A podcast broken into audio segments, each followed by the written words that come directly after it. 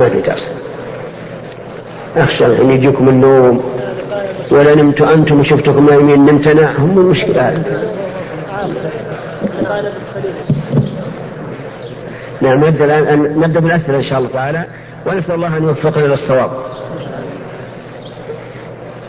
نعم. بسم الله والحمد لله. والصلاة والسلام على خير خلق الله. أبدأ بالسؤال اللي تعطيته وعلى آله وصحبه. سائل يقول فضيلة الشيخ هذا هو. طيب.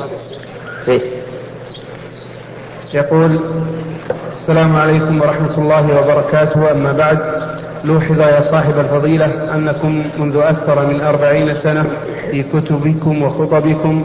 إذا ذكرتم رسول الله صلى الله عليه وسلم قلتم صلى الله عليه وعلى آله وأصحابه وكذلك الملاحظ هيئة كبار العلماء. أنهم يفعلون ذلك لكن لوحظ من وقت قريب أنكم إذا ذكرتم رسول الله صلى الله عليه وسلم تقولون صلى الله عليه وعلى آله وأصحابه وكذلك في آخر حديثكم لكنكم أثناء الحديث تقولون صلى الله عليه وآله. فقد استنكر كثير من العلماء هذا الأسلوب لأن فيه تأييد للمذهب. نعم طيب. بسم الله الرحمن الرحيم وبه نستعين. عادة المصنفين الآن إذا كتبوا الخطبة في أول الكتاب يقولون أشهد أن لا إله إلا الله وحده لا شريك له وأشهد أن محمدا عبده ورسوله صلى الله عليه وعلى آله وأصحابه ومن تبعهم بإحسان إلى يوم الدين. وهذه صيغة لا بأس بها لأن الله تعالى يقول والسابقون الأولون من المهاجرين والأنصار والذين اتبعوهم بإحسان رضي الله عنهم ورضوا عنه. أما أثناء الكلام فكنت أقول قال رسول الله صلى الله عليه وسلم كما يقولها أكثر الناس اليوم وكذلك في الكتب المؤلفة. ثم بدأ لي أن أقول صلى الله عليه وعلى آله وسلم لأن النبي صلى الله عليه وعلى آله وسلم لما قالوا كيف نصلي عليك؟ قال قولوا اللهم صل على محمد وعلى آل محمد كما صليت على إبراهيم. فقال على محمد وآل محمد. لكنه أعاد حرف الجر. قال صلى الله عليه و... اللهم صل على محمد وعلى آل محمد. ولم يحذف حرف الجر. يعني لم يقل. اللهم صل على محمد وآل محمد. قال اللهم صل على محمد وعلى آل محمد. فرأيت أن اتباع النص أحسن. هذه واحدة. ثانيا رأيتني إذا قلت قال رسول الله صلى الله عليه وسلم أدرم أقول قال رسول الله صلى الله عليه وسلم لكن إذا قلت وعلى آله صار في هذا؟ نعم تأني. صار فيه تأني وأمكنني أن أقولها بدون إدغام. نعم. وهذا الأخ السائل أشكره على هذا السؤال. وأرجو أن يكون السائلون صريحين كهذا الرجل. يعني كون الإنسان مثلا يستنكر مني أو من غيري شيئا ويخاطب ولا سيما الشيء العام ويخاطبه بالسؤال عن السبب هذا طيب. وأنا لست بمعصوم. قد أخطئ فينبهني بعض الناس على على خطأي. فهذا وجهة النظر حيث عدلت إلى قولي صلى الله عليه وعلى آله وسلم. نعم. جزاكم الله خيرا. حقيقة فضيلة الشيخ كثيرة الأسئلة كثيرة آه، وفيها مسطر آه، حبهم لكم في الله. طيب. أنا أصدر كل جواب يصدر مني تحقيقا وتقديرا. بأن أقول لإخواني هؤلاء أحبهم الله الذي أحبوني فيه وأسأل الله تعالى أن يجعلنا وإياكم من أحبابه وأوليائه وأنصار دينه. والذابين عن سنة محمد صلى الله عليه وسلم. نعم. جزاكم الله خيرا فضيلة الشيخ وبارك فيكم وجمعنا وإياكم في دار كرامته. آمين آمين آمين. وجمعنا وإياكم في المدينة آه، قريبا إن شاء الله. لأن أهل المدينة يطلبون منكم الزيارة المتتالية إن شاء الله تعالى بإذن الله. أولها الزابلة إن شاء الله الليلة المقبلة. نعم. قال يقول السائل آه، نريد من فضيلتكم أن توضحوا لنا نحن خاصة سكان المدينة كيف نتأدب مع رسول الله صلى الله عليه وسلم وهل تشرع لنا زيارته بين الحين والآخر والآخر خاصة إذا رجعنا من السفر؟ نود أن تبينوا لنا منهج السلف الصالح في ذلك. الواجب على أهل المدينة وغير أهل المدينة أن يتأدبوا مع الله ورسوله. لقول الله تعالى يا أيها الذين آمنوا لا تقدموا بين يدي الله ورسوله. أي لا تقدموا شيئا بين يدي الله ورسوله. واتقوا الله إن الله سميع عليم. أهل المدينة ينبغي أن يكونوا هم أحق الناس بالتأسي برسول الله صلى الله عليه وعلى آله وسلم. لأنهم أهل بلده. أهل المدينة النبوية. أهل طيبة. أهل المدينة التي تنفي الخبث. فينبغي أن يكونوا من أشد الناس تأسيا برسول الله صلى الله عليه وعلى آله وسلم. هذه واحدة. ثانيا بالنسبة لزيارة قبر النبي صلى الله عليه وعلى آله وسلم يتبع في ذلك آثار السلف. ولم يكن من عادة من عادة الصحابة أنهم كلما صلوا أتوا إلى القبر الشريف وسلموا. لكن كان ابن عمر رضي الله عنه إذا قدم من سفر أتى إلى القبر الشريف فسلم. فإذا فعل الإنسان هذا فلا بأس أما كونه يكرر فهذا ليس من هدي السلف الصالح. نعم. جزاكم الله خيرا. فضيلة الشيخ يتشبه كثير من الشباب في المدينة وفي غيرها آه، في لباسهم اليهود والنصارى ومن ذلك لبس ما يسمى آه، بالبرنيطة فهل من نصيحة؟ وش البرنيطة؟ قبعة. التي لها الرف طيب. أقول إن النبي صلى الله عليه وسلم قال من تشبه بقوم فهو منهم. وهذا الحديث إسناده جيد. أقل أحواله أقل أحوال التحريم وإن كان ظاهره يقتضي أن من تشبه بهم فهو كافر. لذلك نقول يحرم التشبه بالكفار في اللباس بأن يلبس شيئا يختصون بلبسه لا يلبسه غيرهم فإذا تشبه الإنسان بالكفار في اللباس قلنا له هذا حرام عليك. ويخشى أن يكون تلبس تشبهه بهم سببا لمحبتهم وبالتالي لمشابهتهم في العقيدة والعمل. أجرنا الله وإياكم من ذلك. أما البرنيطة وهي الكوفية التي لها رف فهذه يقولون تصلح للعمال للعمال. لأنهم يعملون في الشمس وتتأثر عيونهم بها. غير العامل ما له داعي يلبسها. وهي أيضا تضر من حيث النظر لأنها تبقى العين لا تقاوم الشمس ولا يكون لها مناعة فيتأثر النظر. لذلك ننصح إخواننا وأبناءنا عن لبسها. ونقول دعوها لا خير لكم فيها. ويا سبحان الله العظيم هذا اللباس اللي يلبسه الناس الآن هل فيه عيب؟ ما فيه عيب. من أحسن اللباس. فكيف نعدل إلى هذا اللباس الذي يكون الإنسان معرضا لعدم المناعة وعدم مقاومة أشعة الشمس؟ على أن فيه شبهة من جهة التشبه بالكفار. نعم. نعم. حتى بالليل نعم صحيح. حتى في الليل. أنا سألت واحد لابس بالليل. وأنا سألتكم عن البرنيط أنا أعرفها لكن علشان يسمع الناس ما هي ولا أنا أعرفها من قبل. وجدته في, في الليل لابس برنيطة. وهو شاب. تعال. تعال. وش هذا؟ قال هذا عن الشمس. قلت اليوم ما في الشمس الآن. وش عن الشمس؟ مشكلة هي تقليد فقط. نعم.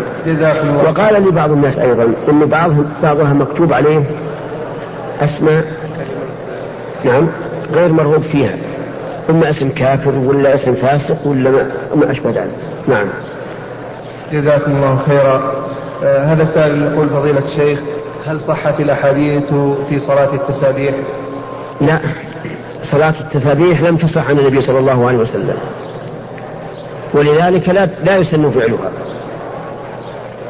وهي يعني صلاة التسابيح تختلف عن غيرها. تصلى كل يوم. فإن شق ففي كل أسبوع. فإن شق ففي كل شهر. فإن شق ففي كل سنة. فإن شق ففي العمر. فهي غير مشروعة. ثم إن هيئتها وكيفيتها أيضا خارجة عن عن الصلاة المألوفة.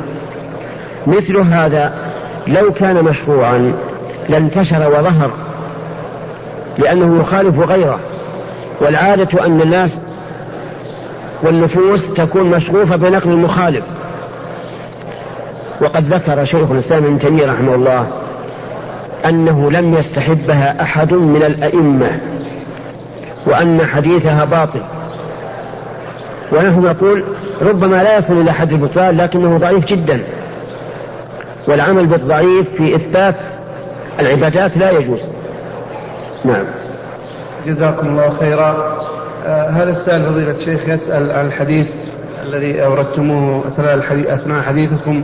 قال صلى الله عليه وسلم من أراد أن يبسط له في رزقه وينسى له في أثره فليسر رحمه. يقول كيف يؤخر الله أجله وأجله مكتوب عليه منذ ولد؟ نعم. أرأيتم؟ لو قلت لكم من أراد أن يولد له فليتزوج. يصح ولا ما يصح؟ يصح لو قارن من من متزوج إن كان يبي يجيب له ولد بيجي يقول من يجي؟ ينبت في السطح؟ ما يمكن. لا بد من الزواج. هذا أيضا الأجل مكتوب. لكن من كان الله قد كتب له التوفيق وهو أن يبسط له في الرزق ويمد له في العمر يكون قد أخر أجله بناء على ما كتب له من إيش؟ من بسط الرزق وتأخير الأجل. من الأصل. إذا ما غرض الرسول عليه الصلاة والسلام بهذا؟ غرضه حث الناس على صلة الرحم وأنها من أسباب طول العمر وسعة الرزق. وإلا فالأجل من الأصل مكتوب على أنه إلى المدة الفلانية لكون الرجل يصل رحمه. والثاني إلى المدة الثانية القصيرة لأنه لا يصل رحمه. هذا مكتوب مفروغ منه لكننا لا نعلم به. إذا فلنسعى بالأسباب التي تكون سببا لسعة الرزق وطول العمر. نعم. جزاكم الله خيرا. آه هذا سائل يقول فضيلة الشيخ هل لله جل جلاله وعظم سلطانه؟ صفة في آه صفة الملل في حديث أن الله لا يمل حتى تملوا والظل في حديث سبعة يظلهم الله في ظله. نعم. أما الأول فإن الصحابة رضي الله عنهم كانوا يتشددون على أنفسهم بالعبادة. فقال النبي صلى الله عليه وسلم اكلفوا من العمل ما تطيقون فإن الله لا يمل حتى تملوا. فهل مثل هذه الصيغة تدل على ثبوت الملل لله؟ إن كانت تدل على ذلك فيجب أن نعلم أن الملل الذي ثبت لله بمقتضى هذا الحديث ليس كمللنا نحن. نحن إذا مللنا ضجرنا تعبنا وضعفت النفوس لكن ملل الله عز وجل ليس كذلك. لأن هذا نقص والله تعالى منزه عن كل نقص. أرأيتم الغضب؟ الغضب بالنسبة لنا قد يحدث من الغاضب أشياء كثيرة. قد يطلق زوجته ويضرب أولاده ويكسر أوانيه. إذا غضب بعض الناس يعني مرة. هل غضب الله عز وجل كهذا؟ لا. إذا إن صحت دلالة هذا الحديث على ثبوت الملل لله فيجب أن نعتقد بأنه إيش؟ ملل يغاير ملل المخلوقين. لقول الله تعالى ليس كمثله شيء وهو السميع البصير. الفقرة الثانية. قال صفة الظل. إيه؟ أما قوله تعالى سبعة يظلهم الله في ظله يوم لا ظل إلا ظله فالمراد أنه يوم القيامة أنه إذا كان يوم القيامة. فإن الله تعالى يجعل الأرض كالأديم كالجلد الممدود. ما فيها جدار ولا فيها جبل ولا فيها شجر ولا فيها ظل إلا من أظله الله عز وجل بما يخلق له من الظل. وهذا كقوله صلى الله عليه وعلى آله وسلم كل امرئ في ظل صدقته يوم القيامة. في ظل صدقة يوم القيامة. وليس المراد ظل, ظل الباري جل وعلا. لأن الله تعالى نور. وحجابه النور. وهو عال فوق كل شيء. ولا يمكن أن يتصور إنسان أن المراد ظل الله نفسه. لماذا؟ لأنه يلزم من أن نقول إذا قلنا إنه ظل الله نفسه أن تكون الشمس فوق الله. وهذا شيء مستحيل. فلذلك نقول يوم لا ظل إلا ظله مثل البيت بيت الله. لأنه في ذلك الوقت ما في بنائين يبنون لك ظلال. وإنما الله عز وجل يخلق لك من من الظل ما يقتضيه عملك. نعم. جزاكم الله خيرا. آه، سائل يقول فضيلة الشيخ إذا تعارض القول والفعل ما الذي يقدم؟ وكيف نعرف أن الفعل الفلاني مثلا خاص بالنبي صلى الله عليه وسلم؟ نعم. يقول إذا تعارض قول الرسول عليه الصلاة والسلام وفعله فأيهما يقدم؟ نقول أولا التعارض بين القول والفعل. ليس بالأمر الهين. قد يعتقد بعض العلماء أن القول والفعل متعارضان وليس بينهما تعارض. انتبه يا أخي. لكن إذا تعارضا من كل وجه ولا يمكن الجمع فمن المعلوم أن الفعل أن القول مقدم على الفعل. وإلا فالأصل أن كل منهما حجة. واسمع. قال الله تعالى فلما قضى زيد منها وطرا زوجناك زيد من هو؟ زيد بن حارثة مولى رسول الله صلى الله عليه وعلى آله وسلم الذي كان قد تبناه بالأول. وكانوا يعتقدون أن المتبنى كالولد الحقيقي. لا يتزوج إنسان من فارقها من تبناه. يرون هذا من المنكر. فقال الله تعالى فلما قضى زيد منها وطرا زوجناك التعليل لكي لا يكون على المؤمنين حرج في أزواج أدعيائهم فتأمل الحكم بالأول لمن؟ فلما قضى زيد منها وطرا الحكم لمن؟ يا شيخ. فلما قضى زيد منها وطرا زوجناكها للنبي صلى الله عليه وسلم؟ ثم قال لكي لا يكون على المؤمنين حرج في أزواج أديان. فدل ذلك على أن ما ثبت للرسول صلى الله عليه وعلى آله وسلم ثبت. عجب يا جماعة. للمؤمنين. ولما أراد الله تخصيص الحكم بالرسول نص على التخصيص. فقال وامرأة مؤمنة إن وهبت نفسها للنبي يعني وأحلنا لك المرأة تهب نفسها لك. إن وهبت نفسها للنبي إن أراد النبي أن يستنكحها إيش؟ خالصة لك من دون المؤمنين. فالأصل أن قول الرسول سنة وأن فعله سنة. لكن إذا تعارض من كل وجه قدم إيش؟ القول. لماذا؟ لأن القول ظاهر الدلالة والفعل يحتمل أنه خاص بالرسول أو أن الرسول فعله نسيانا. أو ما أشبه ذلك من, الاحتمالات. وأضرب لكم مثلا لننظر فيه. ثبت عن النبي صلى الله عليه وعلى آله وسلم أنه قال إذا أتيتم الغائط فلا تستقبلوا القبلة بغائط ولا بول ولا تستدبروها. هذا إيش؟ قول ولا فعل؟ لا إله إلا الله لا إله. هذا قول ولا فعل؟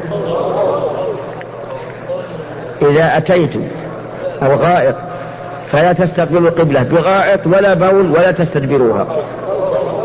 قول. اختلفتم على قولين. قول بلا خلاف. طيب هذا قول. وقال ابن عمر رضي الله عنهما رقيت يوما على بيت حفصة وهي أخته فرأيت النبي صلى الله عليه وعلى آله وسلم يقضي حاجته.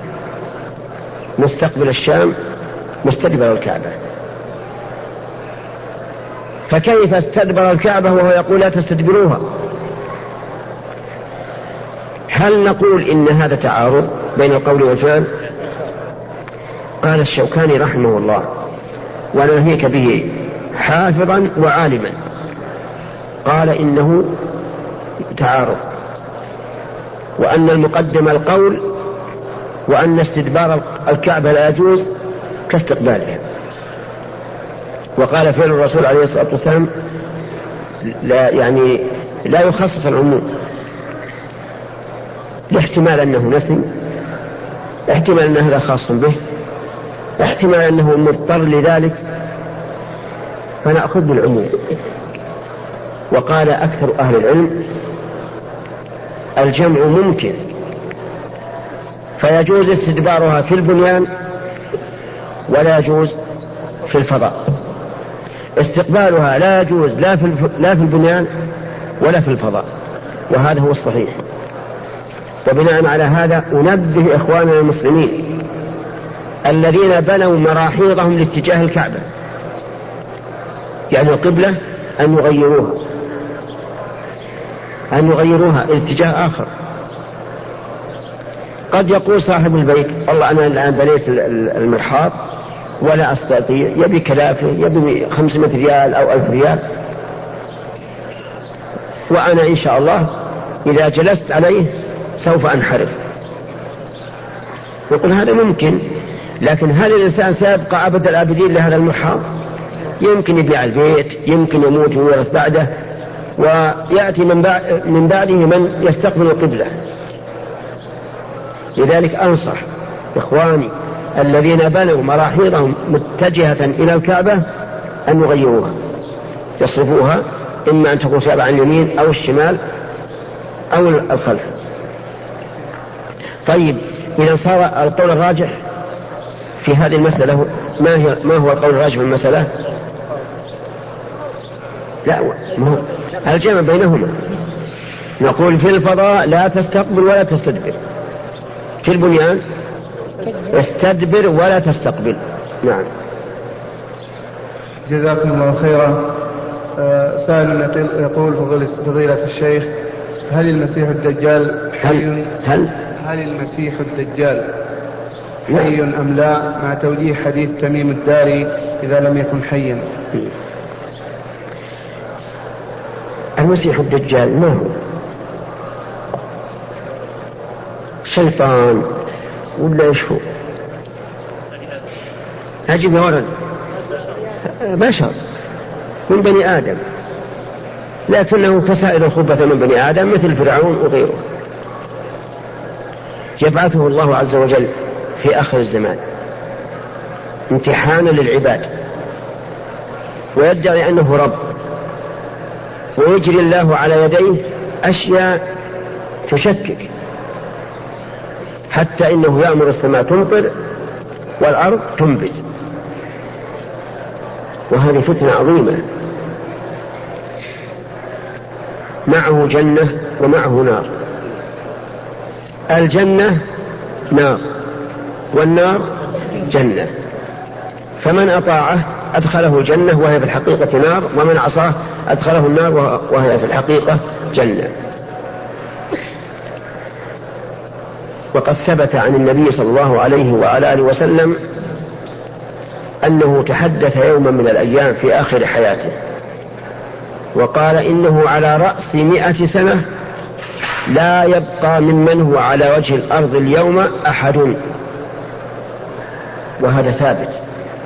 وأحد نكرة في سياق النفي فتكون عامة.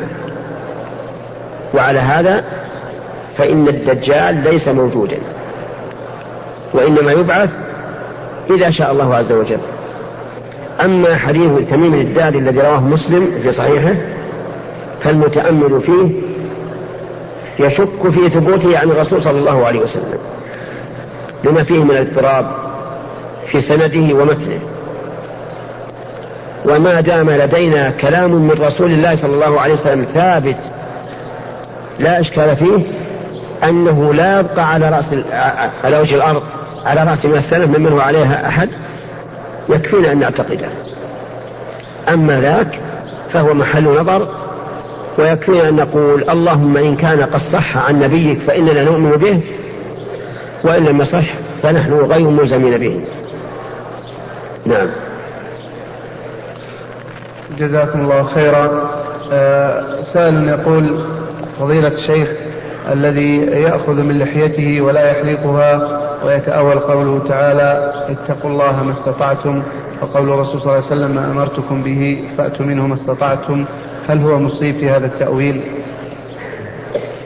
ليته يقول إنه يأخذ من لحيته ولا يستجيب للآيات والحديث. هو يقول إنه يأخذ من لحيته ولكن لا يحلقها لأنه لا يستطيع إلا أن يأخذ. ويقول إن الله يقول لا يكلف الله نفسا إلا وسعها. أقول هذه زيادة من عندي عشان تقوى أدلة كان له أدلة. ويقول اتقوا الله ما استطعتم. والنبي صلى الله عليه وسلم يقول إذا أمرتكم بأمر فأتوا منه ما استطعتم. هذا ما شاء الله جيد شاطر. استدل بإيش؟ بالكتاب والسنة. سبحان الله. من الذي لا يستطيع أن أن يعفي لحيته نعم إذا كان عندك إنسان يقول لك إذا أعفيت لحيتك فمآلك الحبس أو السجن. حينئذ يكون الإنسان مكرها ومن أكره على المعصية فقد رفع الله عنه الإثم. أما إنسان في بلد لو أعفى لحيته لم يقل له أحد شيئا فهذه الحجة التي احتج بها احتجاجه بها غير صحيح. فنقول يا أخي اتق الله واصبر نفسك واحبسها عن المحرم. وأنت إذا فعلت فسوف يكون إعفاء اللحية من أسهل شيء. نعم. الأخذ منها. هو هذا الأخذ منها. أنا أخشى يأخذ منها أقول أخذ منها يبدأ يقصقص شوي شوي. إذا قصر من جانب هذا وقصر قصر قال هذا طويل قصر هم من قصر هم من يقصر هذا ويطول هذا. هم يقول الله قص هذا عشان يوازن هذا. نعم وتقدر اللحية وعلى هالصفة. نعم. أي نعم. اللحية بارك الله فيك من من هذا. يعني من العظم الناتج على حذاء سماخ الأذن إلى أسفل الذقن والخدين أيضا. نعم. أي نعم. أحسن إيش القبضة هذه؟ ما زاد عن القبضة. يشرى. ينقل هذا؟ هذا القائل غلطان؟ لا شك إنه غلط. إذا كان النبي صلى الله عليه وسلم يقول ارخوا اللحى. اعفوا اللحى. وفروا اللحى. ارخوا اللحى في الطور. وفروا اللحى في العرض اعفوا اللحى اتركوها.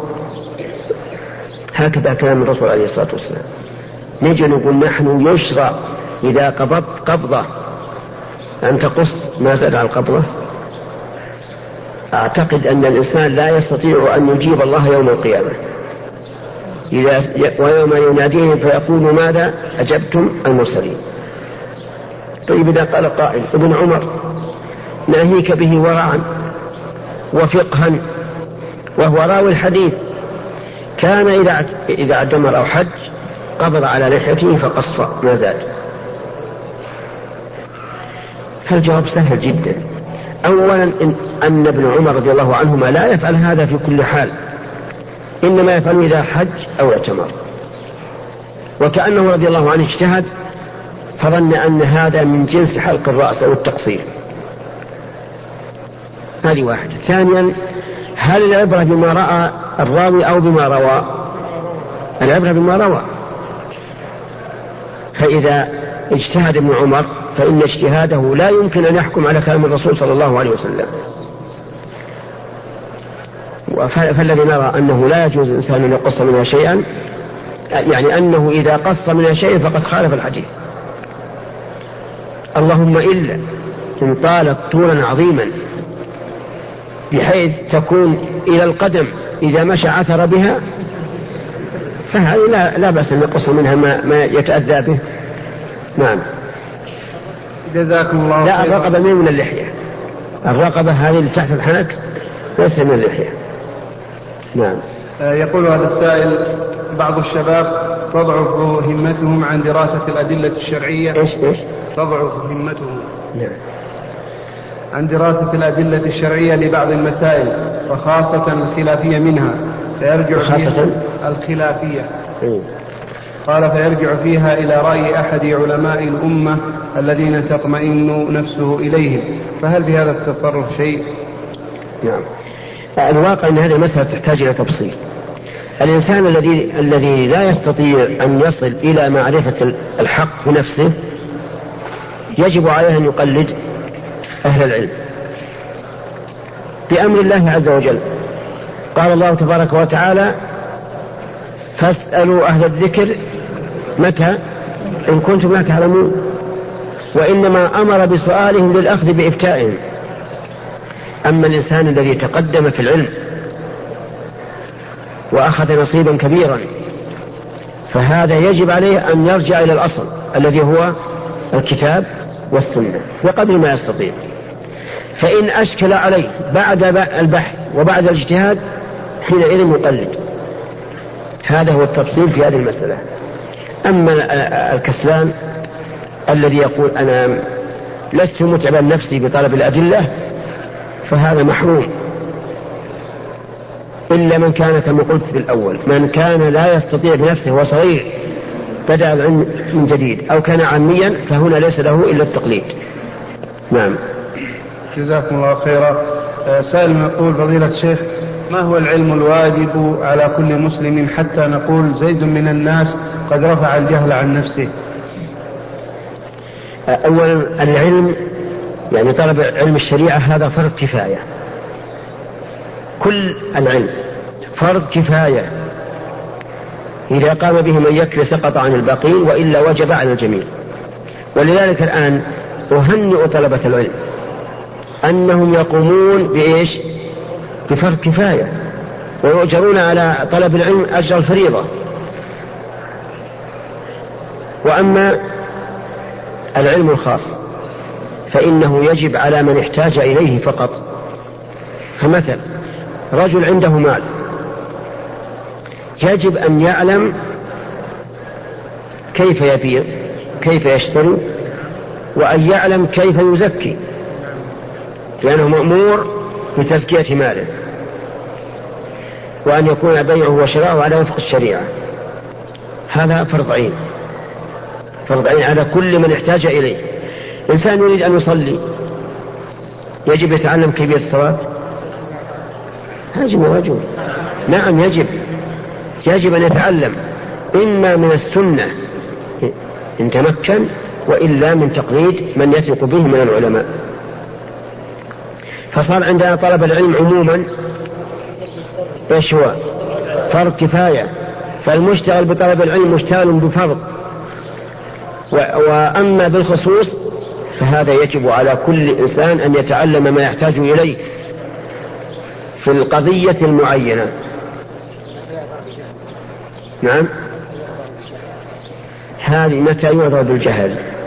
إذا فرط في طلب العلم فإنه لا يعذر وأما إذا كان لم يطرأ على باله أن هذا شيء واجب أو ليس عنده من يسأله فإن هذا يعذر بالجهل.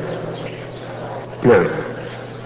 جزاكم الله خيرا. هذا السائل يقول آه أنه قرأ في كتاب فتاوى العقيدة أو كذا لكم عن حكم الإسلام في التصوير حيث قلتم فيما معناه أن النصوص التي جاءت مصرحة ومصرحة في تحريم الصور لا تنص على الصور الفوتوغرافية لأن الإنسان ليس له أي عمل في ذلك. يقول نرجو توضيح آه عبارة ليس الإنسان له ليس الإنسان أي عمل في آلة التصوير. في آلة. يعني يسأل عن التصوير. التصوير يا إخواني كثر الكلام فيه؟ والجدل فيه والتأليف فيه. وهذا التصوير الفوتوغرافي ليس موجودا في عهد السلف ولا يعرفونه. إنما يعرفون التصوير باليد التصوير بصناعة التمثال. بالنحت أو بالعجن أو ما أشبه ذلك. هذا المعروف عندهم؟ هذا التصوير الفوتوغرافي. حدث أخيرا. فاختلف به العلماء وأنا أرى أنه ليس بتصوير لأن هذه الصورة التي انطبعت في الورقة ما هي من تخطيط الإنسان. لا خطط العين ولا الأنف ولا الفم ولا غير ذلك. إنما انتقلت الصورة التي هي من تصوير الله عز وجل إلى هذه الورقة. وإذا شئت أن يتبين لك الأمر فاكتب لي رسالة بخطك. فإذا قمت بوضع هذه الرسالة في آلة التصوير ثم خرجت الصورة هل يكون هذا هو خطي ولا خط الأول؟ عجيب يا جماعة. هذا ما في التوقف. أنه ليس خطي. هذا خط الأول. الحرف الكلمة السطر كله منه من صنعي. هذا من صنع الأول. ولا يقال هذا كتبي. أليس كذلك؟ ولهذا الآن الناس يشهدون على المصور بأنه كتاب آه، خط فلان إذا كانوا يعرفونه. لكن إذا قلنا بأن هذا لا يدخل في حديث التصوير يبقى إذا صوره الإنسان لغرض مباح فهو مباح وإن صوره لغرض محرم فهو حرام. لو أراد الإنسان يصور امرأة مثلا أجنبية منه لا, يجوز هذا. لأن ذلك إيش؟ فتنة محرم. لو أراد الإنسان مثلا أن يصور صورة شاب أمرد قلنا هذا محرم. لأنه يجر إلى إيش؟ إلى الفتنة. لو أراد الإنسان يصور صورا للذكرى قلنا هذا محرم. لأن هذه صورة لا شك واقتناء الصورة محرم إلا لحاجة. فيجب على طالب العلم أن يعرف الفرق بين التصوير واستعمال الصورة والعلماء فرقوا بينهما. واقرأ كتاب الفقه يقول صاحب زاد المستقنع ويحرم التصوير واستعماله. على أن التصوير الملون يا أخوان اللي بالتلوين فيه خلاف بين السلف والخلف. ليس الخلاف فيه حصل أخيرا؟ نعم.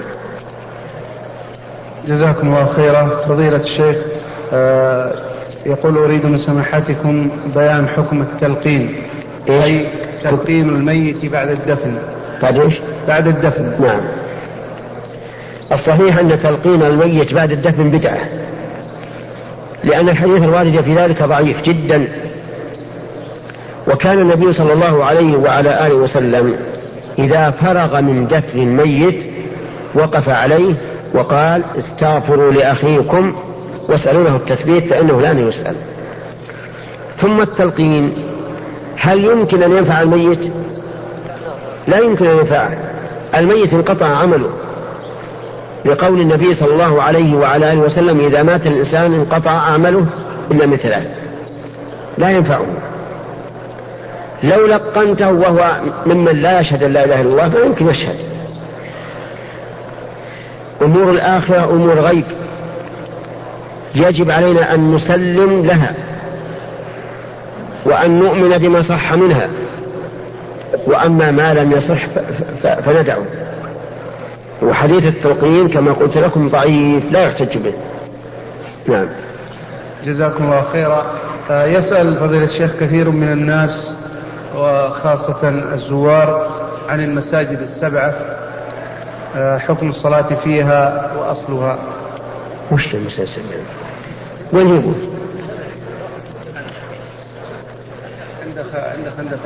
قلها يا أخي يسمعون الناس نشوف.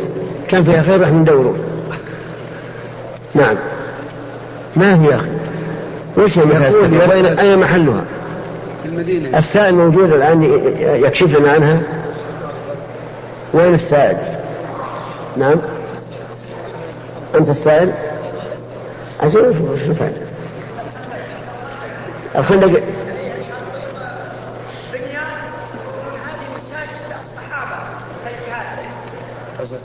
إيه. اي نعم في غزوة الخندق. ليش سبعة؟ ولا ما حطوها سبعين لأن الصحابة كثيرين.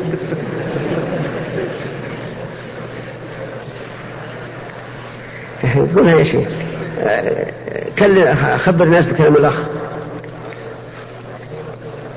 يقول أنها مساجد بنيت للصحابة في غزوة الخندق في وهي سبع من هم الصحابة؟ الذين بنيت لهم. شيخ كان سمعت أن كبار الصحابة كانوا يصلوا فيها. سبحان الله. هذه لا أصل لها. وهل يمكن أن كبار الصحابة يصلون فيها والرسول عندهم عليه الصلاة والسلام؟ هل هذا ممكن؟ لا يمكن. ثم أين التاريخ؟ أنا ذكرت لكم في أول الكلام أول لقاء. خمسة أشياء هي المشروعة في المدينة. وما عداها لا أصل له. من يعدها تفضل. المسجد النبوي. يصلي فيه. ثانيا جبل احد يزور شهداء احد هناك خليك قريب. أقرب. لا يا أخي. قبر النبي عليه الصلاة والسلام. وصاحبيه نعم. الله عليه وسلم مسجد قباء نعم. البقيع وشهداء خمسه اسمع بارك الله فيك. المسجد النبوي يصلي فيه.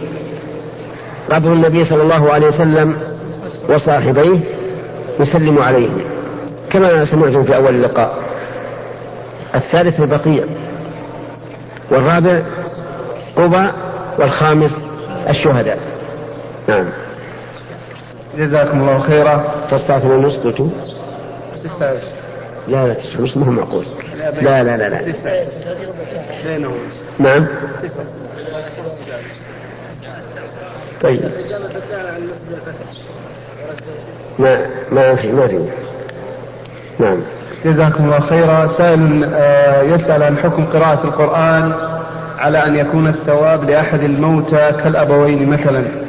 نعم. هذه المسألة فيها خلاف بين العلماء. هل يجوز إهداء الأعمال البدنية المحضة للأموات أو لا؟ كقراءة القرآن. فمن العلماء من يقول إن الميت لا ينتفع إلا بما جاءت به السنة فقط. وما عداه لا ينتفع به. وعلى هذا فإذا قرأت القرآن وأهديت ثوابه لأبيك أو أمك لا ينفع ولكن الراجح أن جميع الأعمال الصالحة تنفع الميت. تنفع الميت ما جاء في السنة فهو ثابت بالسنة وما جاء وما لم يأتي بالسنة فإنه لا فرق بينه وبين ما جاء في السنة لأنه عمل عبادة أهدى ثوابها للميت ولكن هل ينتفع الميت بما يقرأه القارئ؟